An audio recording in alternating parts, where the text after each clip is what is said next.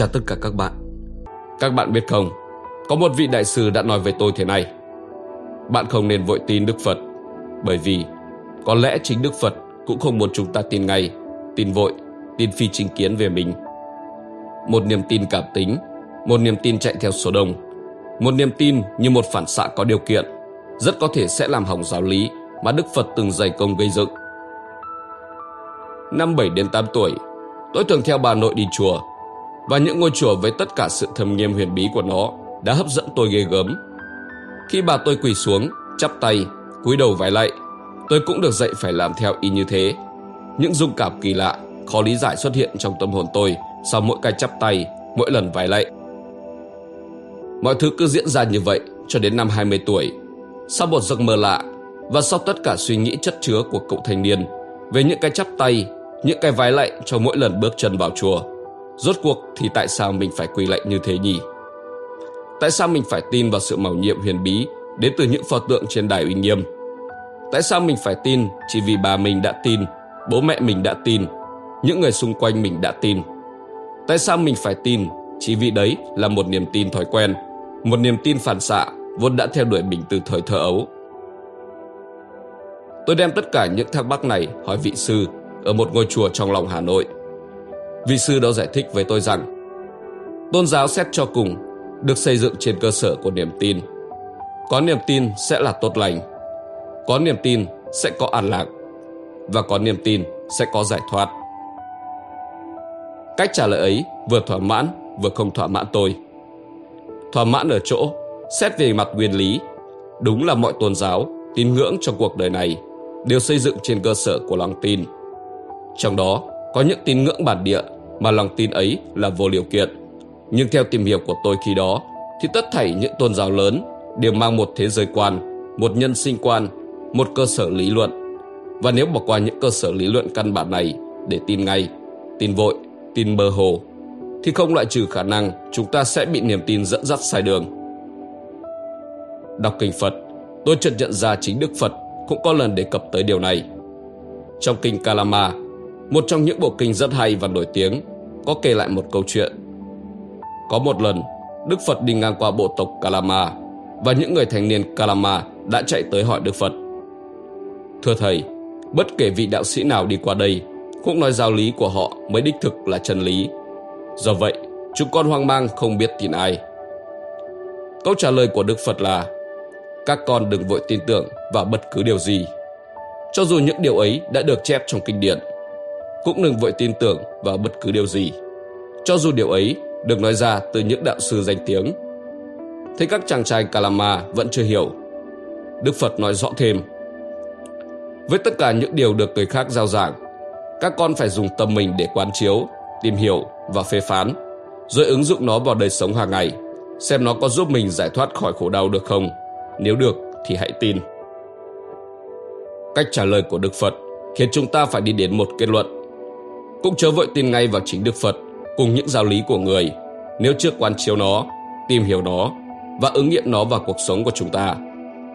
A-di-đà Phật không biết cách hiểu đó có sống sượng và tầm lạc không. Và rồi tôi bắt đầu đọc sách Phật nhiều hơn và bắt đầu thử nghiệm những điều mình đọc vào trong cuộc sống của mình.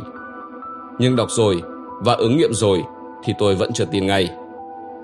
Thế nên có một giai đoạn dài, thật sự là tôi vẫn hay vãn cảnh chùa để tìm một sự bình an nào đó, xua đi những căng thẳng mà đời sống này đem lại. Nhưng tôi không còn chắp tay vái lại trước tượng Phật như ngày xưa nữa. Tôi nghĩ, theo tinh thần của kinh Kalama, khi mình chưa tìm hiểu và vẫn chưa thể xác lập một niềm tin đầy đủ vào những giáo lý của Phật mà vẫn cứ chắp tay lại Phật, thì có thể chính Đức Phật cũng không hài lòng. Tất nhiên, không chắp tay vái lạy, nhưng tôi vẫn giữ sự tôn kính tất yếu của một chúng sinh bé mọn trước một vị nhân trong lịch sử loài người. Đến năm đại học thứ hai, tôi bắt đầu tiếp cận khái niệm tư duy độc lập từ những cuốn sách tư tưởng phương Tây. Và thật kỳ lạ, cái khoảnh khắc đốn ngộ sâu sắc nhất về khái niệm tư duy độc lập là khoảnh khắc tôi ngưỡng nhục và tin tưởng vào giáo lý của Đức Phật hơn bất cứ khi nào. Bởi từ đó đến nay, tôi vẫn giữ nguyên một quan điểm rằng chính Đức Phật bằng cuộc đời và giáo lý của mình lại là minh chứng rõ ràng nhất và để lại những bài học vĩ đại nhất về cái mà người phương Tây gọi là tư duy độc lập.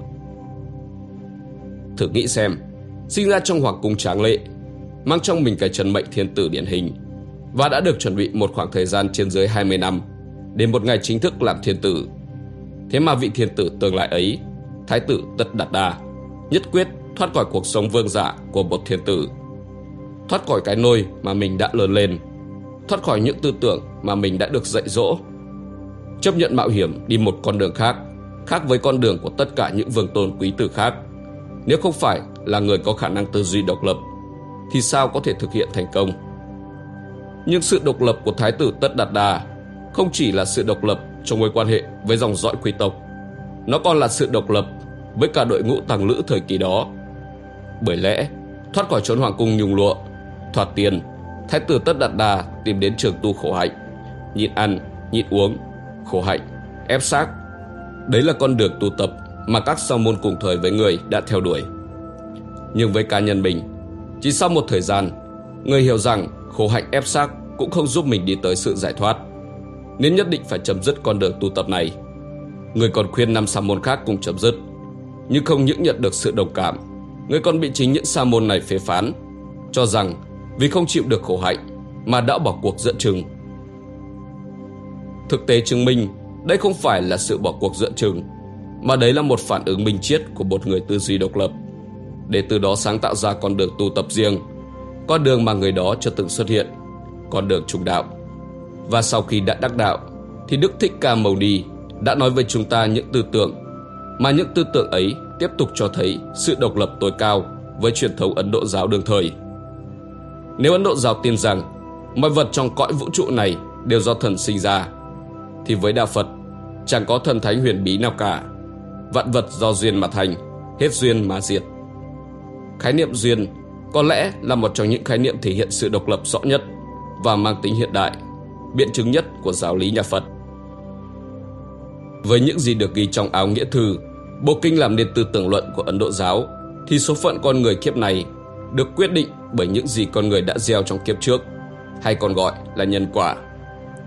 Nhân nào quả ấy, kiếp trước đã chót mang nhân xấu, thì kiếp này tất yếu phải chịu quả xấu, không khác được.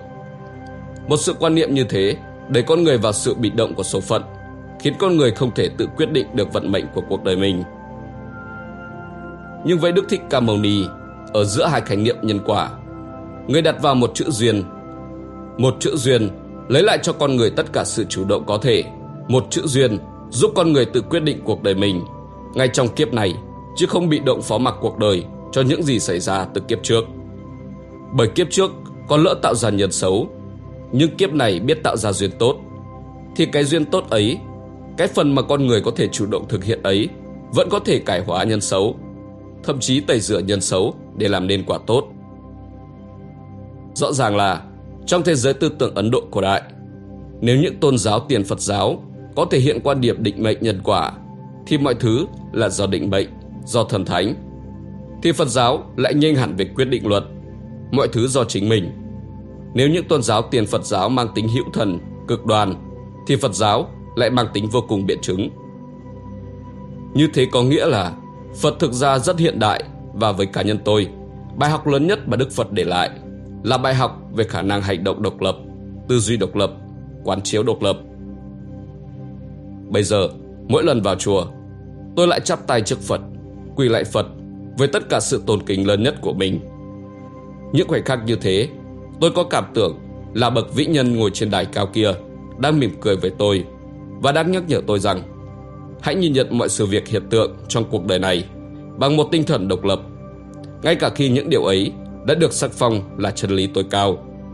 Không nên vội tin Đức Phật là vì thế. Câu chuyện vừa rồi là do tôi sưu tầm được từ một người có niềm tin vào Phật giáo. Bạn thấy sao về quan điểm này? Hãy để lại bình luận của mình ngay dưới nhé. Cảm ơn các bạn đã theo dõi hết. Hẹn gặp lại các bạn